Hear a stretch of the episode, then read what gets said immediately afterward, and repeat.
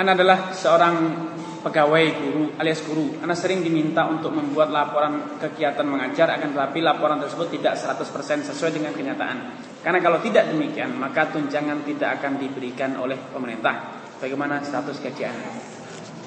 Kalau gaji antum itu adalah gaji sebagai pengajar sebagai guru, maka halal namun antum dosa mengikuti perintah atasan untuk membuat laporan bohong. Karena gaji antum tidak ada kaitannya dengan laporan.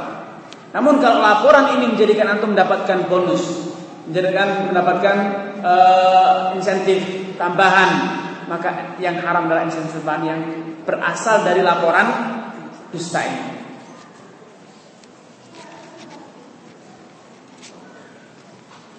Mungkinkah ada MLM syariat jika ada seperti apa MLM yang syariat tersebut? MLM multi level marketing atau pemasaran yang berbasis jaringan itu saya, saya sering ditanya, namun saya itu sangat gimana? Tidak sampai hati ngomong. Bangsa kita ini sudah terbiasa dengan derita, sehingga derita itu menjadi nikmat. Kalau tidak percaya, siapa dari sini yang suka pedas? Apa yang hanya makan pedas? Namun karena terbiasa Rasa pedas itu menjadi nikmat. Padahal apa dengan makan? Keluar keringat semuanya. Ketika makannya wah, wah. Namun itu simbol nikmat. Kalau tidak pedas tidak enak. Jadi kalau tidak menderita tidak enak. Terbiasa dengan derita akhirnya Kalau tidak menderita tidak enak. Itulah fakta yang terjadi di negeri kita. Kita terlalu lama dijajah oleh Belanda 350 tahun. Oleh Jepang hampir 4 tahun. Sekian lama ini menjadikan kita mewarisi pola pikir kalau tidak diinjak-injak tidak enak. Pola pikirnya seorang Buddha. Inilah mentalitas bangsa terjajah. Jadi kalau tidak dijajah tidak seger. Lihatlah di fakultas-fakultas kita. Jurusan-jurusan di perguruan tinggi kita yang paling banyak diminati oleh pribumi adalah fakultas teknik sipil yang berorientasi menjadi karyawan. Tidak berpikir bagaimana menjadi majikan. Namun fakultas jurusan-jurusan yang orientasinya adalah bisnis, industri itu yang banyak peminatnya adalah non pribumi. Dari James. Waktu saya dulu mengantar istri saya e, menyelesaikan skripsi di IPB. Saya melihat satu pemandangan yang membuat saya tanya. Di Fakultas Teknik Pengolahan Pangan semuanya sipil. Ketika saya melewati depan kelasnya, saya lihat toko Cina semua. Saya tanya, ini jurusan apa? Ini teknik pengolahan pangan. Subhanallah. Semuanya change. Kenapa mereka punya pemikiran menjadi majikan? Kalau punya teknik pengolahan, pengolahan tidak akan menjadi karyawan. Dia akan berpikir bagaimana mengolah, kalau mengolah akan merekrut pegawai. Namun jurusan teknik sipil beludak bangsa kita. Karena semangat bangsa kita adalah mengekspor tenaga kerja, bukan mencari tenaga kerja, bukan membuka lapangan kerja, namun memperbanyak tenaga kerja. Makanya perguruan tinggi kita bukan diarahkan untuk menciptakan lapangan pekerjaan, namun mengikuti kebutuhan lapangan kerja. Ini kebijaksanaan bangsa kita, ini kenyataan yang ada di negeri kita. Nah MLM ini adalah derita yang dianggap nikmat. Karena sudah terlanjur lama dijajah, akhirnya kalau tidak dijajah tidak seger hidup. Dalam bisnis, walaupun saya bukan seorang bisnis, namun mengamati bagaimana orang berbisnis. Yang tadi lewat di pinggir jalan bagaimana baliho banyak dipapang iklan macam-macam itu biayanya mahal sekali. Sewanya satu tahun itu besar. Di televisi saya kemarin beberapa saat ketemu dengan salah seorang pegawainya salah satu televisi nasional kita, salah satu televisi mengatakan 5 menit di eh, 5 detik bukan bukan 5 menit, 5 detik iklan di televisi pada jam-jam yang padat sore hari itu 5 detiknya itu puluhan juta. Jadi menayangkan cep 5 detik itu paling itu sekejap aja. Itu puluhan juta harus dibayar setiap harinya. Itu subhanallah. Mereka rela membayar. Kenapa? Demi memasarkan produknya. Gudang. Nyewa gudang itu tidak murah. Mahal. Pegawai karyawan itu tidak mudah mengelolanya. Harus ada asuransi ini, asuransi itu, peraturan pemerintah ribet punya karyawan. Kemudian distribusi barang itu juga tidak mudah. Sampai barang di tempat ternyata rusak di jalan, harus mengganti ribet. Nah, dalam bisnis MLM semuanya itu ingin dipangkas. Tidak ingin ada karyawan. Tidak ingin ada gudang. Tidak ingin ada promosi yang membebani perusahaan dengan biaya besar. Tidak ada ingin delivery, biaya mengantar barang. Semuanya ingin dipangkas. Nah, namun siapa yang menjalankan itu semuanya? Dibuatlah jaringan. Orang yang masuk dalam jaringan dalam MLM harus menjalankan fungsi sebagai promosi, iklan, kemudian gudang ya, karyawan ya fungsi karyawan menjalankan, kemudian distribusi ya, purna jual komplain, purna jual sudah jual melayani komplain ya dia menjadi fungsi semuanya menjalankan. Gajinya tidak ada. Tidak digaji semuanya itu, tidak ada uang sewa, tidak ada iklan, tidak ada gudang, tidak ada Mana gudangnya? Di rumahmu sendiri jadikan gudang. Mengantar barang ya motormu sendiri pakai. Iklan biayai sendiri. Tidak boleh membuat iklan di luar. Harus door to door. Person to person, B2B. Harus gigih mempromosikan produk. Ini kan menguntungkan perusahaan. Produknya diiklankan, ditawarkan tanpa biaya sampai pada customer pembeli tanpa biaya. Kemudian ada komplain purna jual, habis jual ada komplain tanpa ada beban kepada perusahaan. Semuanya antum yang nanggung. Barang disimpan, dirawat kalau tidak laku di gudang juga tidak bayar perusahaannya. Antum yang nanggung. Keuntungannya antum cari sendiri. Upah antum cari sendiri, yaitu dari mana? Kalau antum berhasil menjual, dapat upah. Kalau tidak berhasil menjual, ya gigi jari walau rumah antum sudah menjadi gudang sekian hari, sekian bulan. Walau motor antum sudah dipakai keliling sana keliling sini untuk pemasaran. Tidak laku ya tidak ada bayarnya. Bensin habis ya beli sendiri. Perusahaan tidak mikir.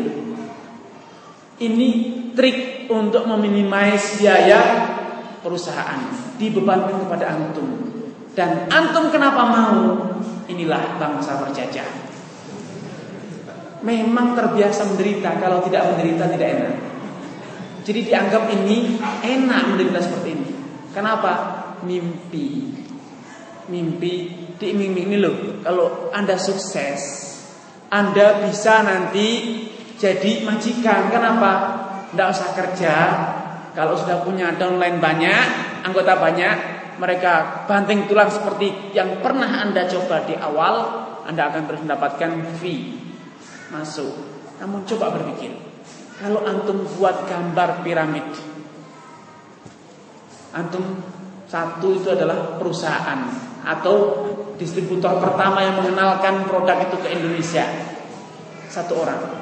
Kalau di bawahnya itu dia harus merekrut 10 untuk menjadi line kedua, menjadi baris kedua, basis kedua. Kemudian masing-masing dari 10 ini harus merekrut 10, 10 menjadi akan menjadi bawahnya menjadi 100. Dan masing-masing dari 100 ini harus merekrut 10 maka menjadi 1 juta. Ini kalau kita pikir di Lombok, Pak, di Mataram ini penduduknya ada berapa?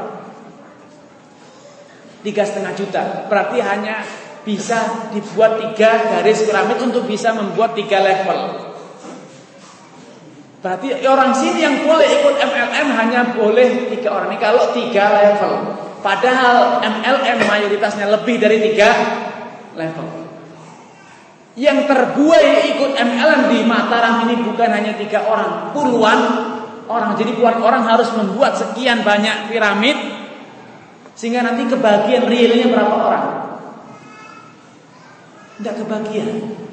Itu kalau semuanya mau ikut anggota, ikut dalam jaringan MLM. Padahal yang ikut itu paling 10%. Semakin sempit peluang suksesnya. Karena MLM yang ada itu muncul sehari dua hari, runtuh muncul lagi, runtuh lagi. Kenapa? Karena memang itulah mereka ingin banyak memiliki pahlawan tanpa tanda jasa. Kenapa pahlawan tanpa tanda jasa? Bangsa kita sudah menghapuskan julukan pahlawan tanpa tanda jasa. Guru sekarang sudah sertifikasi. Sehingga tidak ada lagi pahlawan tanda, tanpa tanda jasa. Dibuatlah profesi baru yang melahirkan pahlawan tanpa tanda jasa yaitu adalah orang-orang yang ikut MLM. Kenapa menjadi pahlawan tanpa tanda jasa? Gambarannya gini. Tatkala mau ikut MLM, antum harus membayar uang pendaftaran. Ada yang 100 ribu, ada yang 200 ribu, ada yang 300 ribu, ada yang lebih, ada yang kurang. Kemudian untuk bisa mendapatkan fee bagi hasil dalam MLM, maka ada ketentuan, ada klausul batas minimal penjualan. Ada yang batas minimal penjualan satu juta. Kalau kita bisa melampauinya, baru kita mendapatkan fee. Namun kalau kita tidak bisa melampauinya, maka walau kita sudah berhasil menjual, tidak akan dapat bagi hasil. Dan bila kegagalan ini terulang sekali, dua, tiga, ada yang empat, ada yang lima, maka pupuslah harapan mendapatkan bagi hasil. Dihapus. Hak kita mendapatkan bahagia hasil. Lalu bagaimana uang pendaftaran tidak akan pernah kembali? Kalau kita pikir, perusahaan MLM rata-rata membuat standar penjualan yang tinggi. Membuat standar penjualan yang tinggi. Tujuannya apa? Agar banyak pahlawan yang berguguran. Agar banyak yang secara alamiah gagal melampaui batas minimal penjualan. Tujuannya apa? Agar uang pendaftaran ini banyak yang numpuk. Semakin banyak yang gugur, pahlawan kita banyak bertaburan, maka uang pendaftaran akan semakin numpuk. Dan itu kalau dihitung, didepositokan saja dengan bunga 7%. Kalau di Mataram ini ada 1000 orang dengan uang pendaftaran 100 ribu, 200 ribu akan keluar angka berapa? Besar sekali. Dan itu kalau didepositokan dengan 7% bunganya, maka akan menghasilkan sekian puluh juta. Itulah yang dibagi-bagikan menjadi fee bagi hasil. Apalagi banyak perusahaan-perusahaan sekuritas yang siap memberikan bunga sampai 9% sampai 10%. Sehingga kalau bunga itu dibagikan itu sudah cukup untuk tadi membuat yang belum gugur mimpi. Sekarang oh dapat fee 100 ribu. Oh besok 110 Mereka terus diajak dalam mimpi Sehingga dia bisa bercerita ke sana kemari. Akhirnya banyak lagi calon-calon pahlawan tanpa tanda jasa. Gugur Maka semakin banyak Apa namanya Uang pendaftaran yang numpuk. Itu yang sejatinya terjadi. Adapun bagi hasil keuntungan produk itu benar-benar dinikmati oleh penjajah-penjajah produk perusahaan-perusahaan level marketing. Itulah yang mereka rasakan. Karena terbukti tidak ada perusahaan multi level marketing yang eksis dalam waktu yang lama. Terus datang, pergi, datang dan pergi karena namanya derita cepat atau lambat pasti akan terkuat, pasti akan mulai ketahuan belangnya. Masa bangsa akan terus mau dijajah?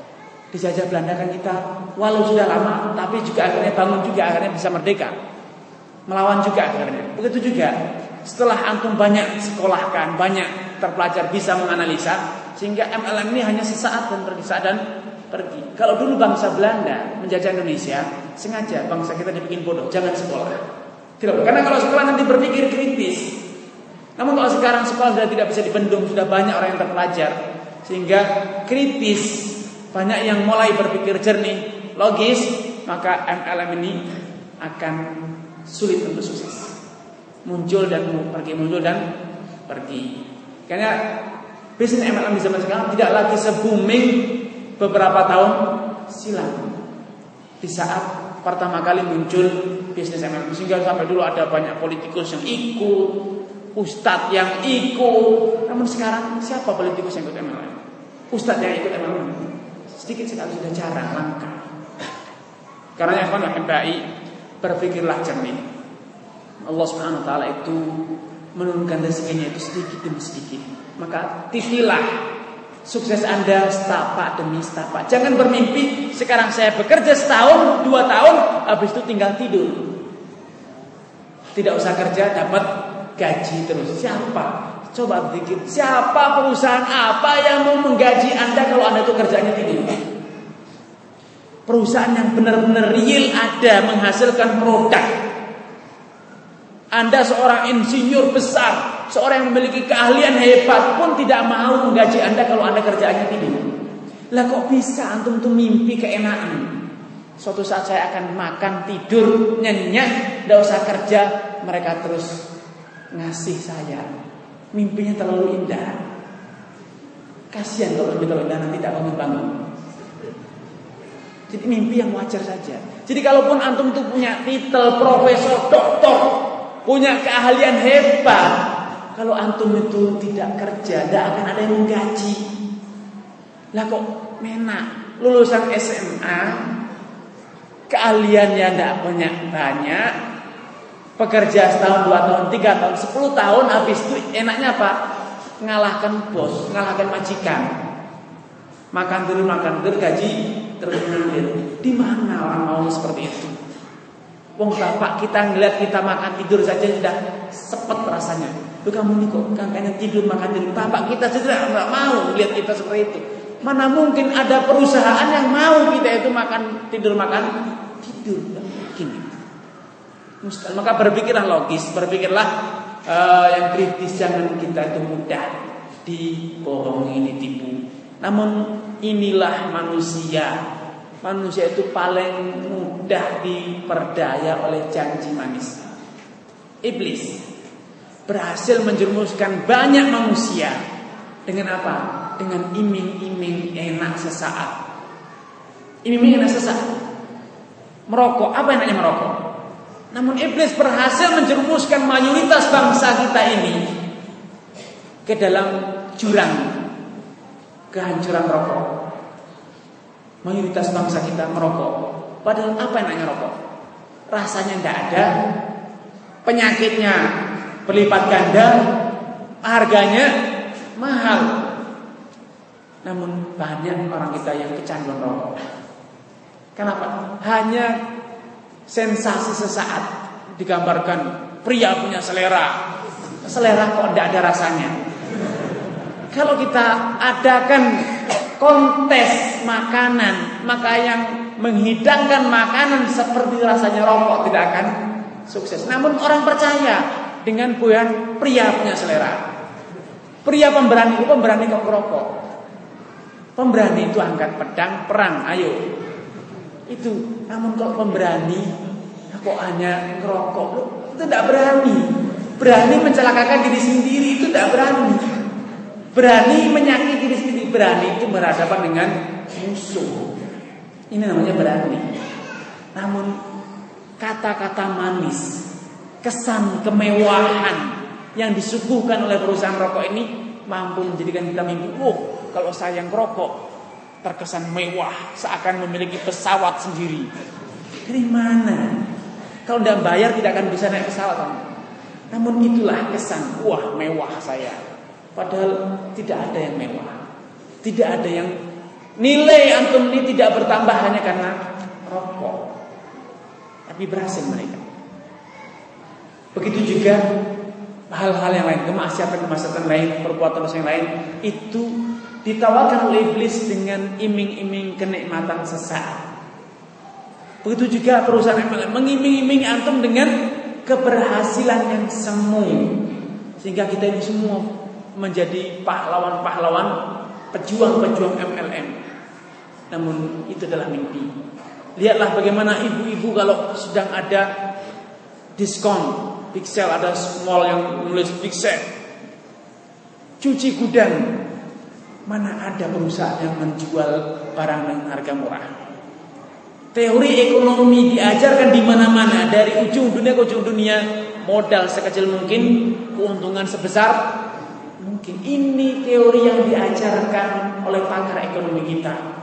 Namun kita lupa Sampai pun mahasiswa-mahasiswa dosen-dosen ekonomi yang kerjaan yang mengajarkan teori ini kalau sudah melihat big sale, oh ya murah ikut antri, ikut berebut padahal yang didiskon besar itu hanya barang yang sudah tidak layak dibeli. Sudah akhiran. Yang lainnya diskon 5%, 7%, 10% itu pun harganya sudah dinaikkan Namun ini kita dibuai dalam mimpi, kita menjadi korban terus. Makanya berpikirlah logis. Rasulullah SAW mengajarkan hal ini dengan satu sabdanya ketika beliau mengingatkan tentang dunia dan pola pikir seorang muslim yang cernih. Beliau mengatakan ad-dunya khadirah. Dunia ini ini terkesan manis dan indah. Memang menggiurkan. Kalau kita berbicara dunia ini betul-betul membuat ngiler enak, indah dan manis. Namun ingat, ingat jangan terbuai oleh indah dan manisnya dunia. Makanya Allah Rasul mengingatkan, wallahu mustakhlifakum fiha fayandur madza ta'mal. Dan ingat, kalian di dunia adalah sebagai pemimpin. Dan Allah akan memintai pertanggungjawaban kepada kalian atas kepemimpinan kalian di dunia ini. Cermatilah pada hadis ini bagaimana Rasul mengingatkan karakter dunia yang indah, menggiurkan, manis. Dan kemudian Rasul mengingatkan status kita adalah pemimpin. Seorang pemimpin harusnya orang yang paling cerdas, orang yang paling sabar, orang yang tidak mudah reaktif, tidak reaktif. Namun dia berpikir jernih, memandang jauh ke sana itulah pemimpin. Namun kalau pemimpin cepat pikiran, apa yang dia terapkan adalah apa yang dia lihat sekarang, maka itu bukan pemimpin. Pemimpin kok sempit pandangan. Pemimpin kok mudah dipancing. Pemimpin kok mudah reaktif. Ada sekedar pancingan kita langsung hanyut terjerumus. Ini bukan karakter seorang pemimpin. Seorang pemimpin itu logis, berpikir cerdas, memandang jauh ke depan. Ini pemimpin. Makanya indahnya dunia, manisnya dunia ini tidak sepantas menjadikan kita tergiur. Seakan Rasulullah SAW mengatakan awas untuk urusan dunia jangan mudah terperdaya dengan sesuatu yang terkesan manis dan terkesan indah. Namun para pedagang itu cerdas. Mereka sudah belajar teori ekonomi begitu lama sehingga tahu bagaimana harus merebut hati kita. Disebut diberikan kata-kata manis. Lihatlah, rebut hadiah Kijang Innova Mercy se-Indonesia satu Mercy. Coba dibayangkan kalau kita buat persentase.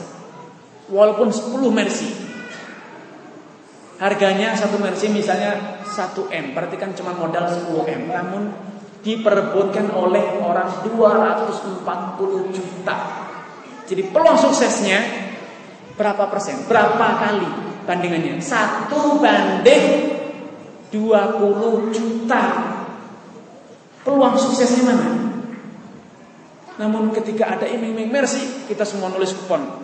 Nama, telepon, alamat, mimpi. Segera dapat mercy. Padahal peluang untuk mendapatnya itu satu banding 20 juta. Lah kalau Rasulullah SAW mencela dukun, dukun itu berbekal satu banding 100. Rasul memberikan gambaran dukun itu setan yang mencuri berita dari langit berhasil mendapatkan satu kata kemudian ditambahi dengan 100 fayagdzibu ma'aha mi'ata. Iblis setan yang berhasil mencuri mencuri berita dari satu kata ditambahi 100 kata kemudian disampaikan kepada dukun. Kemudian dukun itu menceritakan mengolah 101 kata ini kemudian sekali benar itu menjadi alasan orang untuk percaya pada dukun. Nah kalau peluang benarnya dukun itu satu banding seratus itu saja sudah haram di dalam syariat Islam, apalagi peluang benarnya itu satu banding dua puluh juta, kan lebih parah dibanding dukun. Namun kita ini terbuai dengan iming-iming itu. Mercy, 10 mercy rebut. Namun yang merebut siapa? 20 juta orang. Yang mengajukan kupon itu sekian banyak orang. Lihat kalau ada satu mall buka undian. Satu mercy, satu apa lagi. Kotak tempat nyimpan undiannya itu besarnya semeja ini. Akan ada berapa? Padahal kupon undian kalau dilinting segini. Akan ada berapa juta kupon masuk ke sini. Peluang suksesnya berapa? Satu banding satu juta. Nah kalau satu banding seratus saja sudah dibilang dukun dan itu haram. Kalau satu banding satu juta masa halal.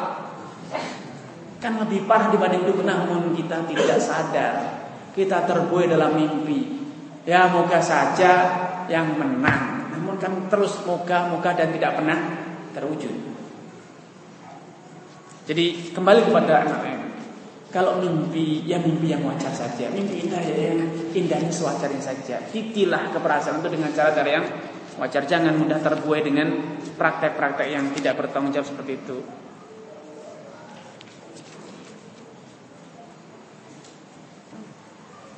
Bagaimana hukumnya jual beli tempo? Contohnya kalau dibayar langsung 20 ribu tapi kalau dihutang 25 ribu dalam waktu tertentu dengan lengkap persyaratannya. Tolong jelaskan halal. Tidak apa-apa. Asal jelas saya mau utang atau saya mau tunai. Namun kalau ya saya bawa dulu kan teman. Lo pakai utang atau bayar? Ya gampang nanti urusannya. Tidak boleh seperti itu.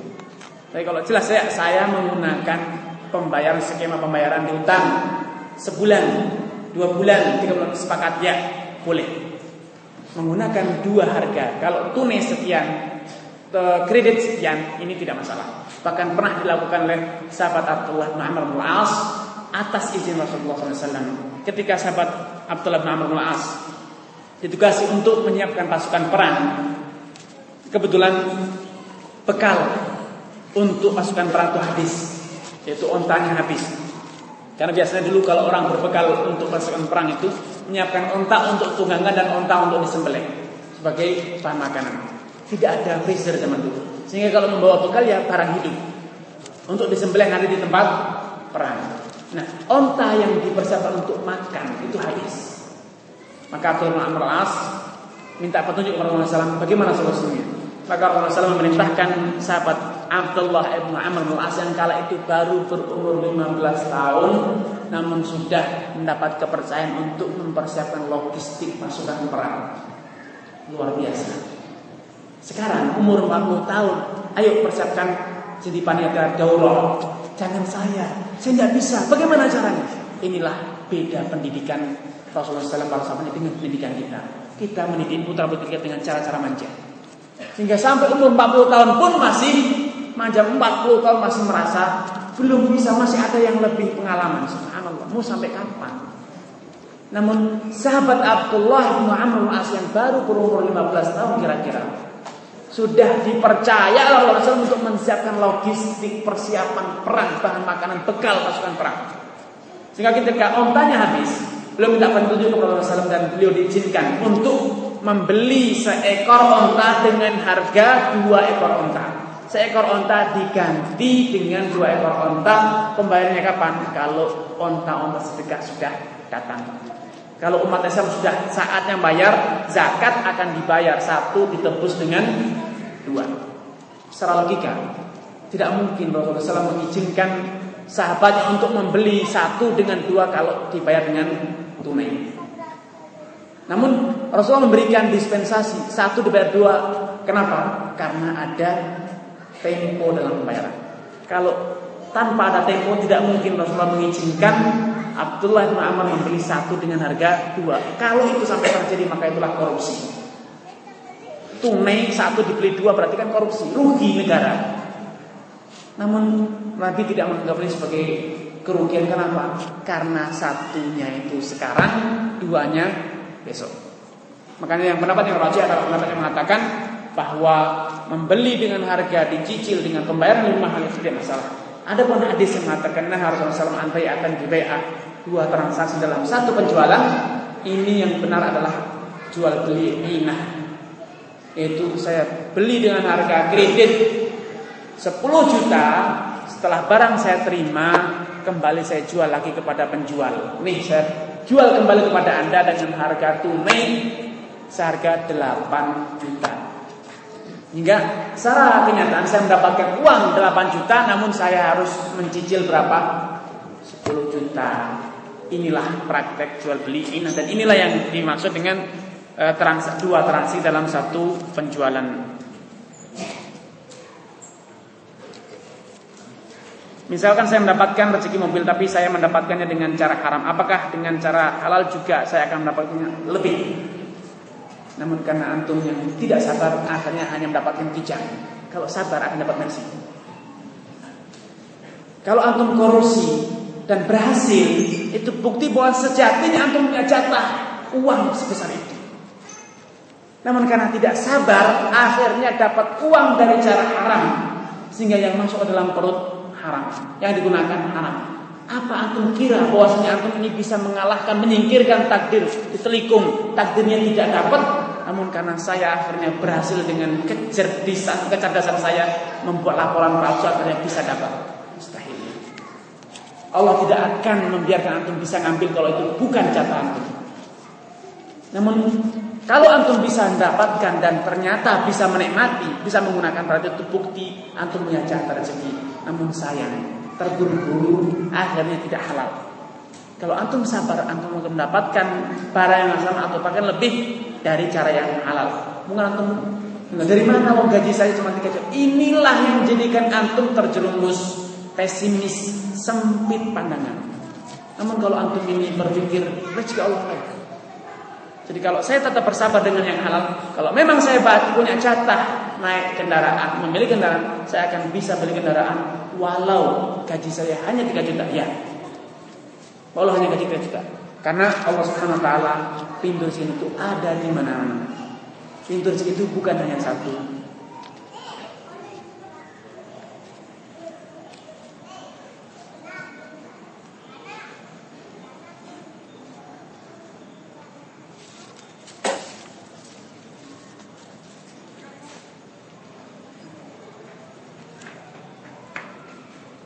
Apakah uang syubhat atau uang haram yang telah kita gunakan kemudian setelah kita tahu hukumnya kita niatkan untuk menggantinya? Bukan apakah harus digantikan, kembalikan. Kalau kita tahu menipu orang ya kembalikan. Kalau kita tahu korupsi haram ya kembalikan. Kalau kita tahu menjual babi haram ya jangan dimakan. Segera hasil penjualannya di uh, sedekahkan kepada fakir miskin atau diberikan kepada uh, jalan untuk pembangunan jalan atau yang lainnya tidak boleh kita nikmati.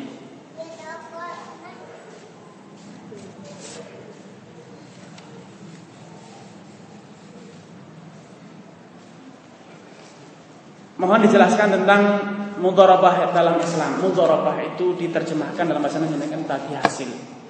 Bagi hasil. Jadi yang dibagi adalah hasilnya, bukan modal. Namun yang dipraktekkan di negeri kita yang terjadi adalah bagi modal bukan bagi hasil. Kenapa? Karena yang dikalikan saya misalnya bagi hasil dengan A. Ya A ini kita kerjasama dengan konsep bagi hasil. Namun dalam kesepakatan disepakati saya mendapatkan bagi hasil 10% dari modal saya. Kalau kita pikir, apa ini namanya bagi hasil? Ini kan namanya bagi modal. Karena yang dikali angka pengkalinya adalah modal bukan hasil. Namanya bagi hasil yang menjadi angka pengkali harus hasilnya. Modal 10 juta, saya mendapatkan 50% dari hasilnya.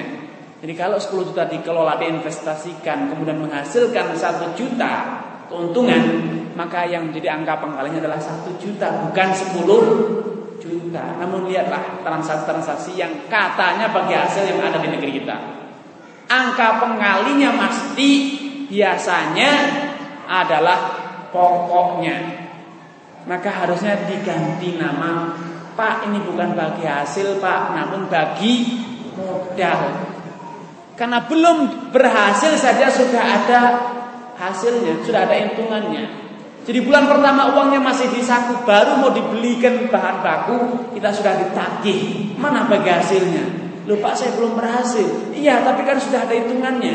Iya, berarti kalau gitu namanya bagi modal, bukan syar'i seperti itu. Jadi kalau syar'i yang dibagi adalah betul-betul keuntungan yang real berhasil diwujudkan. Dan kalau buntung, rugi, pemodal 100% harus menerima buntungnya keuntung apa namanya modal dia yang 10 juta ternyata setelah diupah dikelola dikelola. Buntung hanya tersisa 8 juta maka dia harus menerima 8 juta saja. Tidak boleh kembali.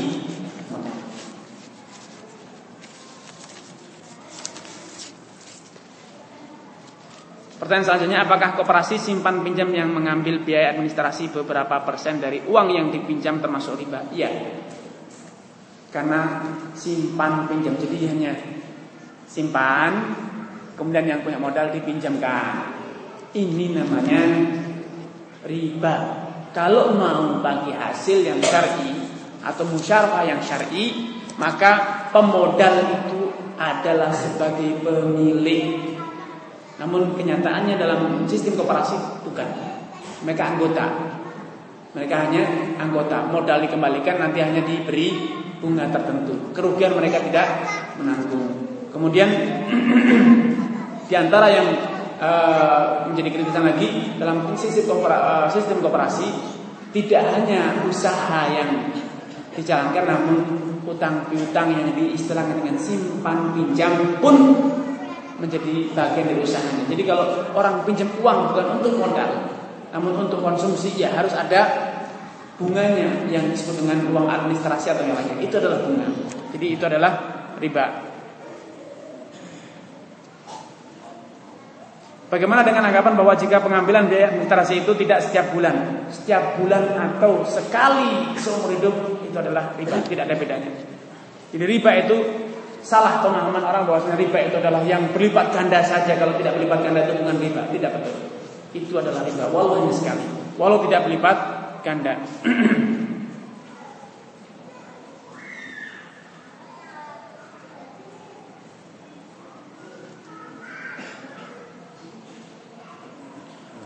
Ustaz saya seorang pedagang HP Setiap orang beli HP Mereka minta diisikan memorinya dengan musik Dan anak isikan sesuai permintaan Apakah penghasilan anak mengandung keharaman Dan bagaimana solusinya Untuk memberikan ilustrasi gambaran jelas agar Tidak ada keraguan saya mau balik pertanyaan.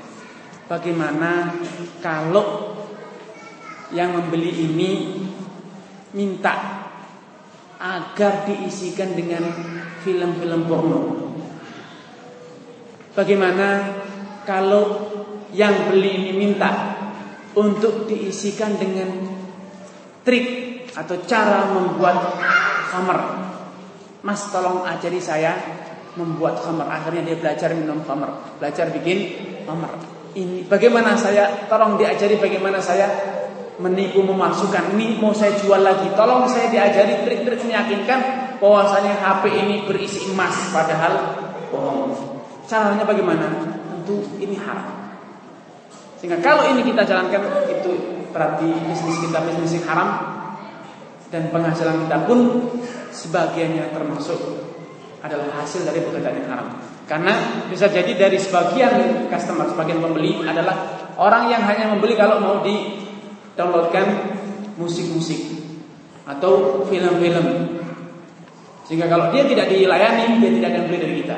Jangan layani. Sehingga agar penghasilan kita benar-benar halal.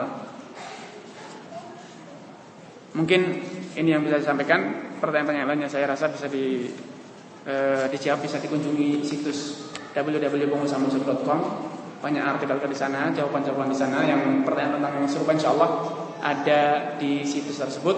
Semoga Allah Subhanahu wa taala senantiasa menjadikan kita termasuk orang yang istimewa qaula wa yattaquna ahsanah. Wallahu taala alam. Wassalamualaikum warahmatullahi wabarakatuh.